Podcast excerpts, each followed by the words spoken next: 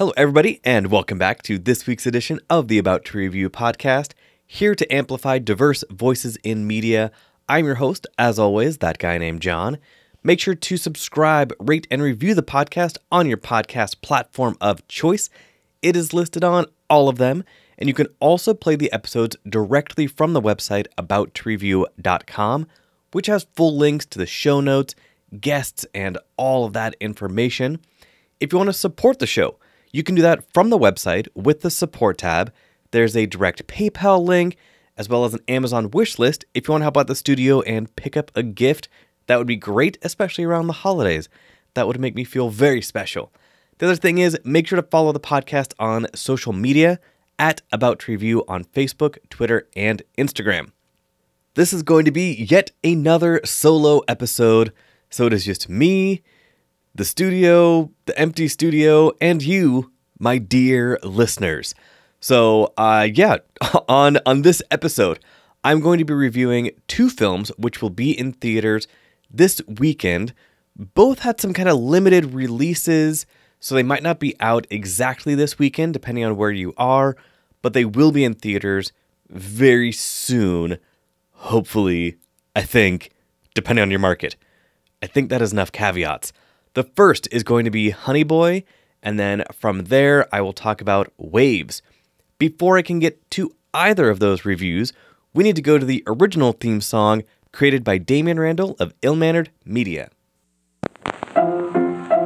Let's all go to the lobby. Let's all go to the lobby. Let's all go to the lobby to get ourselves a treat.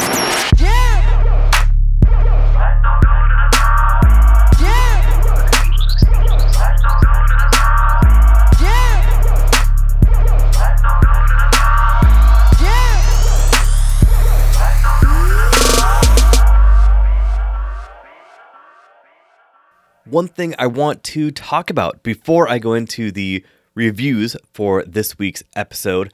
I wanted to give a big shout out and thank you to the Seattle Film Summit, which happened this past weekend here in Seattle, or technically it was in Renton, but the Seattle area. Uh, that was where I presented a panel called Diversity in Film Criticism. I had been talking about it for a couple weeks on the episodes, and it happened this weekend. My guests on that panel were Kathy Fennessy and Renee Sanchez. And yeah, we just we talked about the blatant lack of diversity, both when it comes to gender ratio and ethnic ratio in film criticism on the wider scale. Talked about that, talked about some possible solutions, dare I say, with three of us just kind of talking about numbers and the things that we are doing. But yeah, so thank you to everybody who came out to that panel. It was a pretty solid room. About half of the people in the room were filmmakers themselves. So that was a cool way to have a conversation, you know, with filmmakers because they're talking to film critics and we talked about kind of the access that people have and the ways for local filmmakers and filmmakers in general to get in contact with critics. So, one of the things I told one of the film critics there, she asked about a short film that she had just recently wrapped. And she was like, How do I make sure to get it out there? How do I make sure it gets seen? I told her straight out, reach out to us. Some of us, you know, are able to completely create our own content.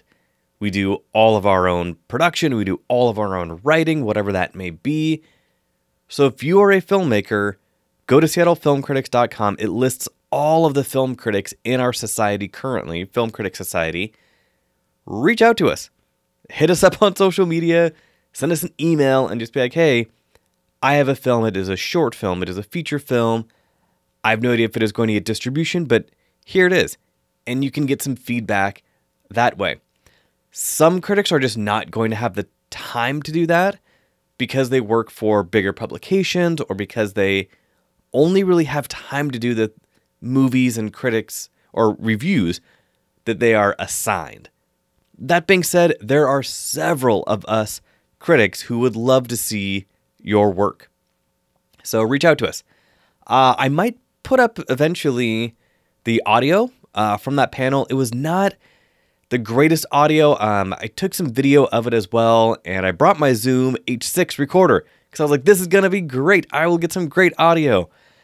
and then uh, forgot the microphone for the Zoom recorder. I brought the Zoom recorder, just not the XY capsule that goes on top.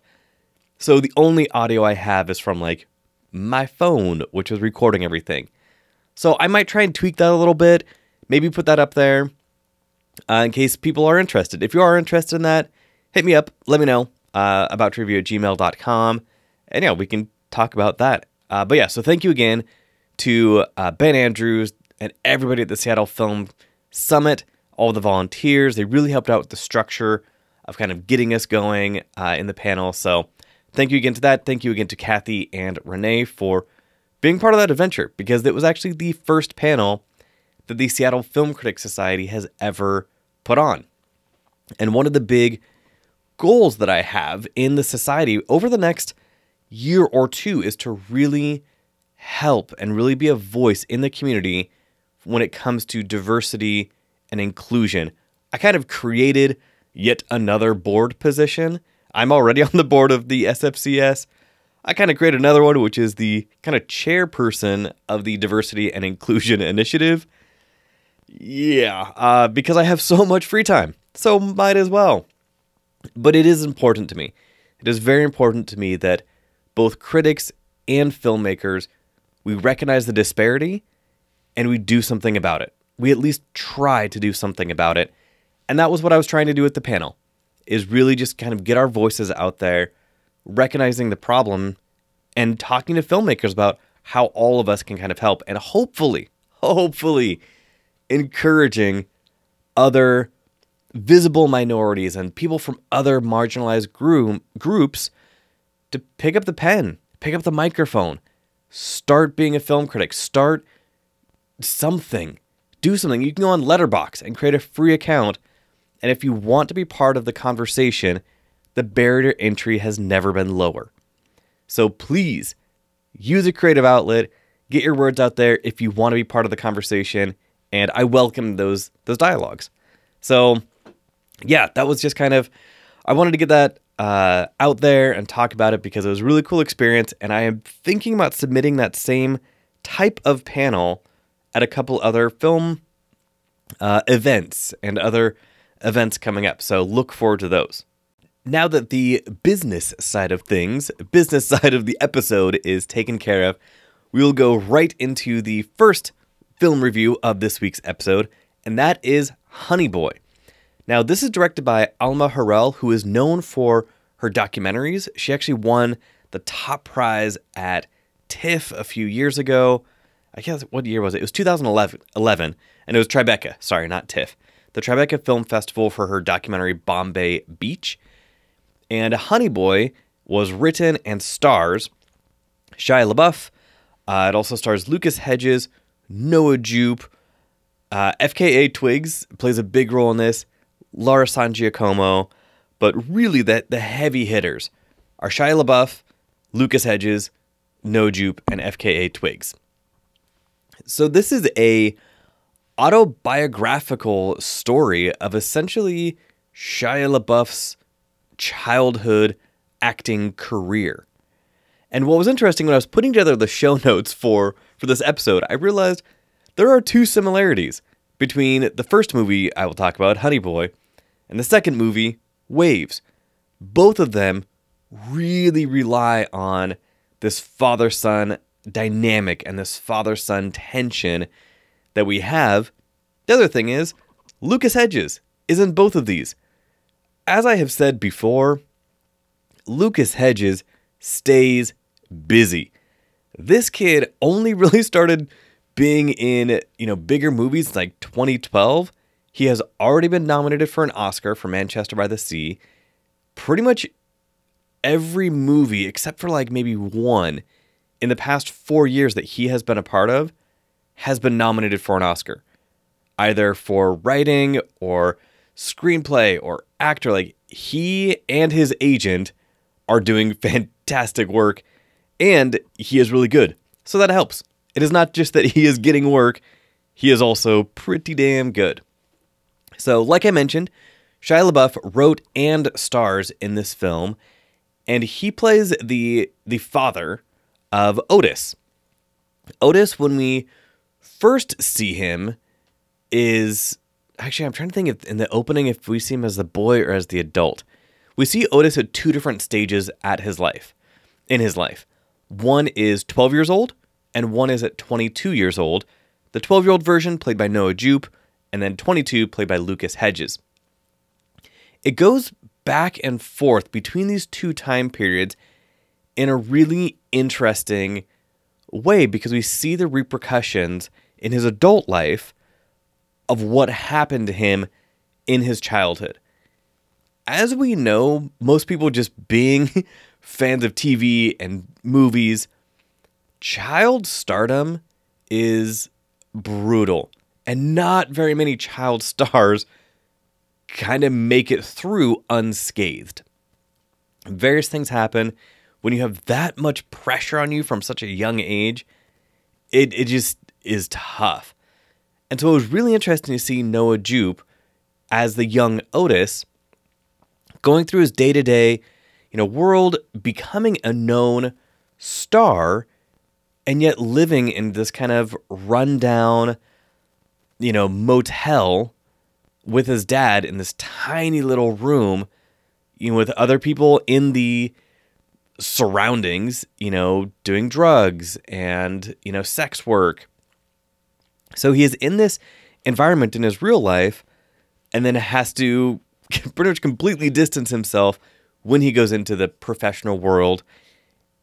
And you start to see those things as a child that again they they manifest later in life when he is going through horrible depression when he is trying to put his life together because he was never really allowed to have a normal childhood. Now, all of this, you know, like I said, is autobiographical. Those of us who remember, like, Even Stevens and Holes, things like that, we saw Shia around the same age, and then we see him now.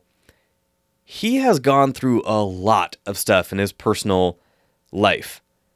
There was a few years ago when he was just shrouded in controversy for a lot of different issues. He was in rehab, he was out of rehab.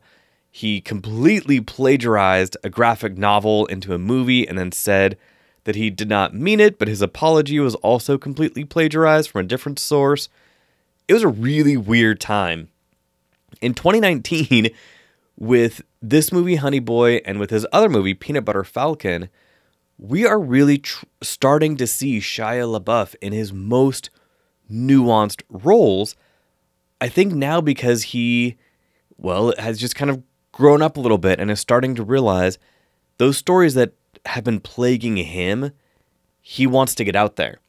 And the whole reason when that he wrote Honey Boy was when he was in rehab himself a few years ago and dealing with you know things with his father and dealing with those scars from his his childhood, we see that pain manifest into this film.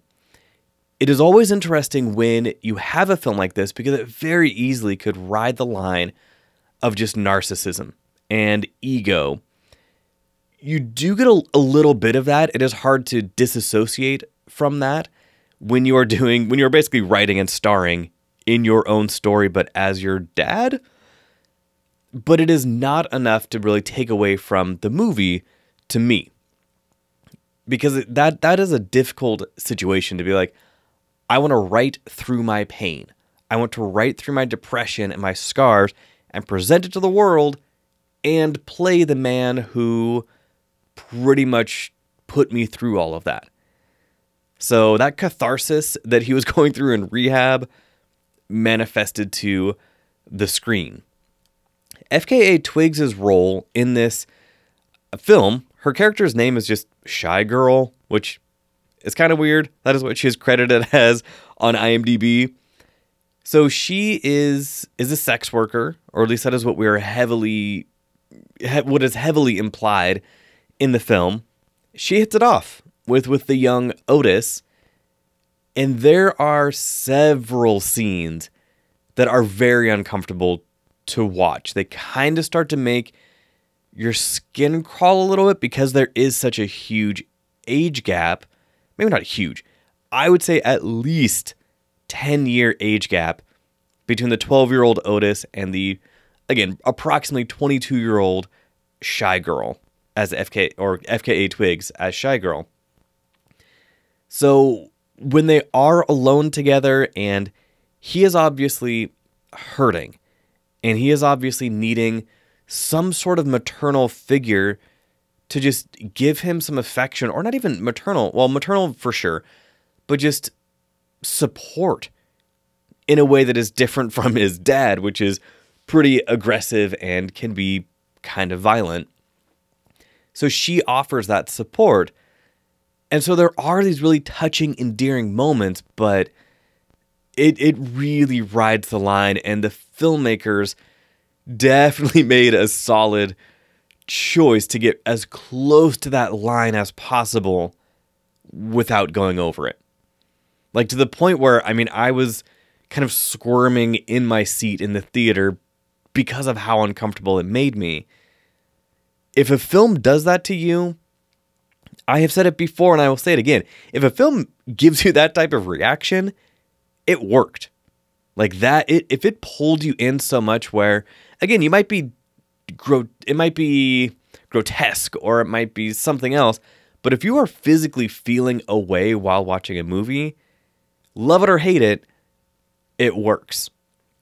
And so as I mentioned, you know, his his dad who he plays, we see him going to various, you know, Alcoholics Anonymous meetings, uh, Narcotics Anonymous meetings, and you know, talking about his story and talking about how long he has been sober.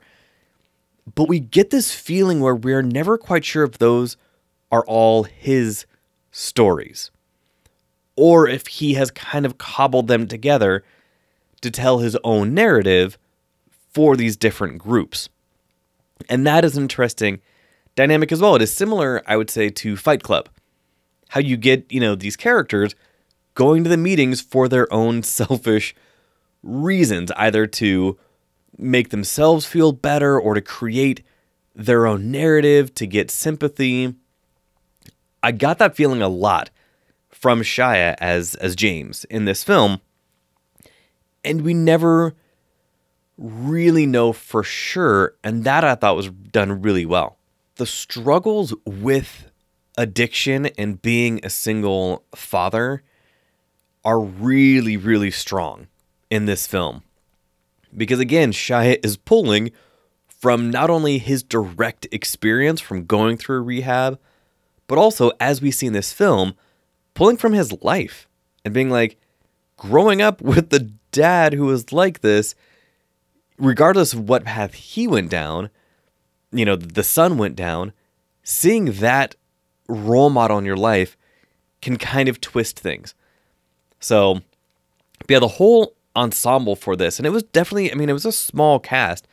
Laura San Giacomo, I mentioned, you know, plays a psychiatrist who the older Otis at 22 is working with while he is in rehab. You know, she definitely plays a role, but for the most part, this is just a really tight cast. Lucas Hedges is great. The kid is just is solid. like good for him. He just he is working really hard.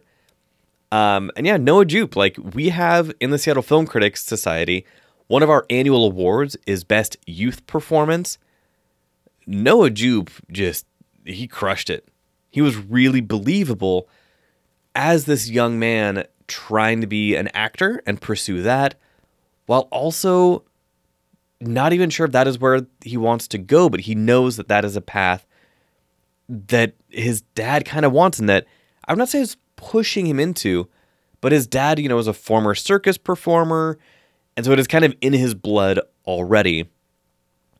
So going through those transitions from a younger actor to then we see him as an older, you know, 22 year old actor and still dealing with a lot of those repercussions. So, yeah, this was a really solid film. Again, I think some people are going to see this as just kind of an egotistic experiment to let Shia LaBeouf get rid of some of his demons. And that might be valid, but it was still done well. And I think if we were to dismiss all of the creative projects that we see that come from a point of ego, there would not be much out there. So I understand where Shia was coming from of needing to work through that and using his creative outlet of writing and acting and producing. He helped produce this film as a channel to kind of work through those things. And I respect that. He definitely is still kind of problematic in a few different ways, but that is outside of this film. So, the rating system for this podcast, there are only three choices no stars, no letter grades. The three choices are good, bad, or ugly. A good film is something that you would recommend to a friend. A bad film is something you came out of the theater and you were not super jazzed about. It was just kind of there. And then ugly is avoid at all costs. Honey Boy, directed by Alma Har'el and written and starring Shia LaBeouf, Lucas Hedges, and Noah Jupe and FKA Twigs, uh, gets a good from me. This is a solid film. I really appreciated kind of where he was coming from and the messaging that he wanted to get out there. So Honey Boy gets a good. Now, moving on to the next film, which also has Lucas Hedges in a. Uh, I would say, I mean, he starts off as like a barely seen character, and then the last third of the movie is pretty much the Lucas Hedges and Taylor Russell show. So, this movie, Waves, which is directed by Trey Edward Shults. now, Trey Edward Shults did one of my favorite films from 2017, which was It Comes at Night, which was just this spooky, weird, family tension horror movie that was done really well. This is a departure, obviously, from the the horror post-apocalyptic elements, but still with the heavy, heavy hand in the family dynamic and the family drama genre. I really had to slow myself down to say that because I knew I was going to trip it up, but it came out really well. Family drama genre. Uh, so, with Waves, directed by Trey Edward Shults, written by Trey Edward Shults, and this has a stacked cast. So, as far as the the immediate family that we see, the nuclear family that we see, it is Sterling K. Brown, who has won a gajillion awards, deservedly so. Renee Elise Goldsberry, who has also won a bunch of awards, including a Tony for Hamilton. She was also in Rent and has been in a bunch of things. She was in Altered Carbon last year, which I really enjoyed. Uh, and then the two younger actors we get are Kelvin Harrison Jr. and Taylor Russell. Taylor Russell, she did, well, she has also been done a bunch of stuff like Lost in Space. She did recently, among a bunch of other movie projects. So that is our nuclear family right there, the four of them. Kelvin is, you know, a top tier athlete in high school, you know, in the wrestling program, but he is also struggling with some pain pill addiction. Obviously, with the pressures of being a top high school athlete are tough, let alone his dad, Sterling K. Brown, is continually pressuring him to not just give 100%. That is what any good kind of role model should do. But he is pushing and pushing and pushing him to give even more, even when he can tell that his son is going through some pain. So that kind of obviously plays out in various ways in the film. Taylor Russell is the the younger sister who this film I mean this is a tough one to talk about too much because there's such a huge shift at about the two thirds marker of, of the film, where it really changes dynamics and becomes pretty much a different movie altogether. And so, with that, I can only really kind of go over some of the performance aspects and the, and the acting because a storyline, I honestly kind of wish this had been like a three part Showtime or HBO miniseries. Not that it was it was not done well, it was just the the split that we have in this movie at that kind of beginning of the third act. It just takes the film in a completely different direction that does not really feel as connected to the first two thirds. So those first two thirds, I will I will start there. We get this kind of frenetically paced film about Kelvin's journey, you know, through high school. He has his girlfriend, uh, Alexis, played by Alexa Demie, who was in mid 90s last year and a couple other projects. You know, it basically is this young love story, you know, these high schoolers as they, you know, live hard and party hard with drugs and alcohol at the ready pretty much any time they want. This takes place in Florida. And so, you know, you always see them at bonfires on the beach and having a great time. Kelvin has some deep inner demons that we see manifest a few different times in this film in terrifying ways. Like the anger that he portrays comes from such a raw and real place that it was just it was it was hard to watch in the sense of you just truly felt for this character. And you could tell everything that he was he was going through and it was just it was painful. It was definitely painful. One thing that I definitely want to highlight, and I pulled up his name. Let me double check. Oh, now I don't know where it is.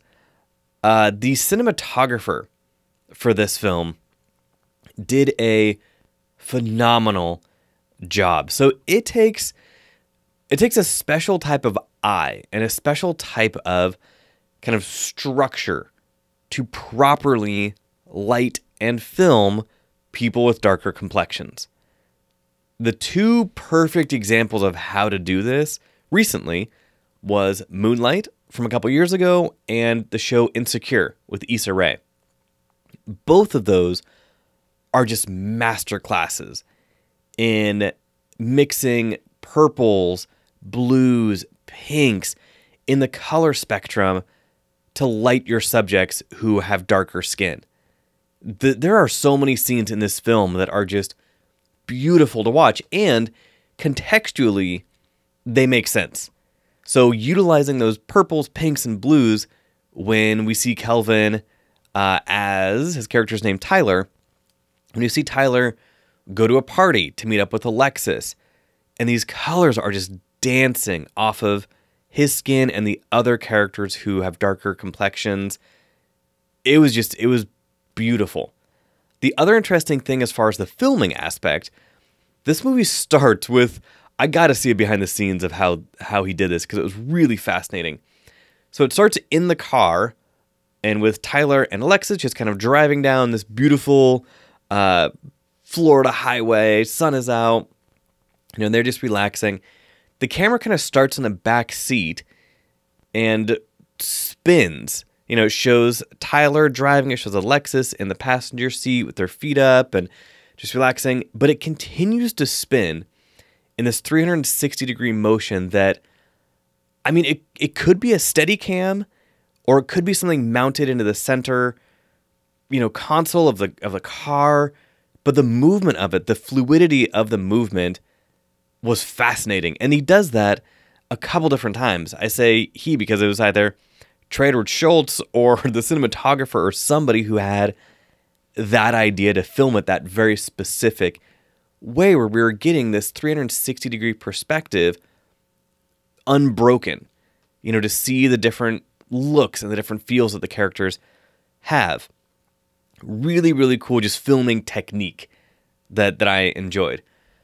As far as the story itself, so when we see Tyler early on in the film taking pain pills, you know, kind of we see his his downward spiral and nobody else really sees it except for his sister and she has a chance to help and she does help but she ah, this this one is tough. Again, she she basically finds out as the movie progresses there's something she possibly could have avoided from happening and that kind of haunts her. You know, some decisions that she made earlier in the film.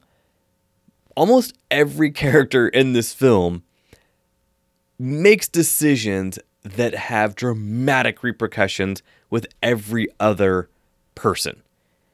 So, I mean, to use it, I mean, it, it just kind of right there. The name of the title is, name of the movie is Waves. every single person with those interactions, when they drop a stone in the water and it sends those ripple effects, it sends those waves crashing into every other person in this film to dramatic effect.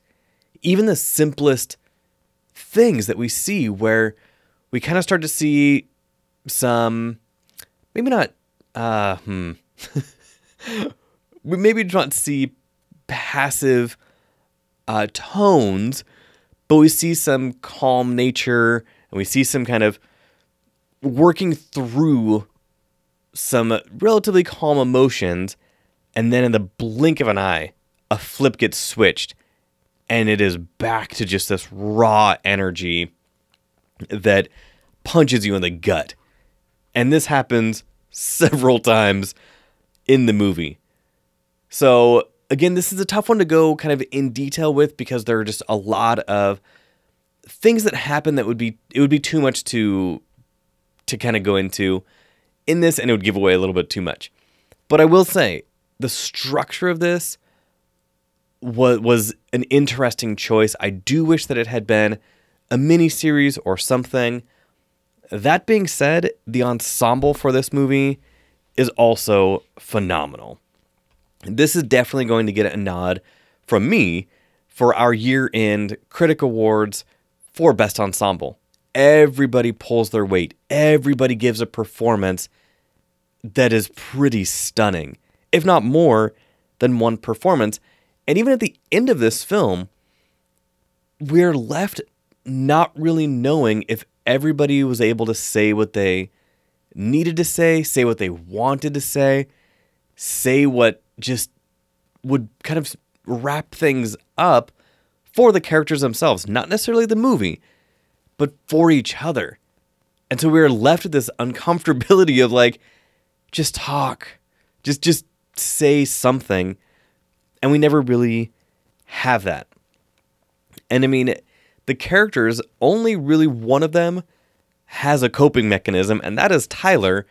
And Tyler's coping mechanism is drugs and alcohol and wrestling. But when he is unable to do one or more of those things based off of things that happen in the film, that is what really sets off this downward spiral that again has repercussions for everyone else in the film. Um, selfishly, I wanted more scenes of Renee Elise Goldsberry singing, only because she is a phenomenal singer and performer. She's a Tony Award winner. So she does get a couple moments where she is singing, and I loved that. Give her more roles where she can sing. Sterling K. Brown is phenomenal, as always. It is Sterling K. Brown. Uh, and then the two newer actors, Kelvin Harrison Jr., Taylor Russell, and then Alexis as Alexa Demie, are all great. Like I said, everybody holds their weight. When you are acting against someone like Sterling K. Brown or somebody with the experience both on stage and on screen that Renee Elise Goldsberry has, that can be intimidating, but everybody made sense. Everybody just worked really well off of each other. So, Waves is one of the better movies of the year. Like, this is a great character study, even though, like I said, I had my problems with the structure of it itself. But that does not take away from the film itself. My official rating for Waves is a good. Super enjoyed this movie. Try and find it again. It I believe they are rolling it out nationwide this week or possibly on the 27th. It get a, got a little bit weird with that. So, but there will be links to the IMDb profile in the episode description. Go ahead and click through and find it in your area. So that kind of wraps it up. This actually was a pretty short episode. So I gave Honey Boy a good and Waves a good as well. Both movies having to do with the father son dynamic and just family dynamic. Both movies have Lucas Hedges in them, which is interesting, but at the same time, the guy just he likes to work and he stays busy with really cool projects. And I did not talk about him too much in Waves because again, it would go into more things that happen in the third act, which I do not really want to go into right now. But he is solid in Waves and Honey Boy, as I have come to expect from him in pretty much all of his things. So, like I mentioned at the top of the episode, make sure to subscribe, rate, and review the podcast on your podcast platform of choice. Uh, that really helps out. It really makes me just uh, happy to do these things, especially when I get feedback. Uh, recently, after coming back, you know, into producing these after taking some time off, it has been really great having people reach out to me and say that they. I had somebody say they missed hearing my voice, and that was really nice. Uh, I hear my voice in my headphones when I'm in the studio all the time. Uh, that is that is like saying I would not hear it in my head anyway. You know what I mean. But thank you everybody for for listening, for supporting the show. If you want to show your support in other ways, you can do that. There's a direct PayPal link as well as an Amazon wish list. Uh, it is the holidays, so spend that money with your family and friends. There is no pressure to help out the studio. Times are always tougher on the holidays, so I, I respect that. Uh, but definitely follow the podcast on social media at About to Review, Facebook, Twitter, Instagram, and YouTube.com slash About to Review. Give a like, retweet something, that would be great. Start a dialogue, about review at gmail.com as well. If you have any questions or show ideas, let me know. So for this episode of the About to, to Review podcast, I have been your host, that guy named John. Thank you so much for listening, and we will see you next time. Let's all go to the lobby. Let's all go to the lobby. Let's all go to the lobby to get ourselves a treat.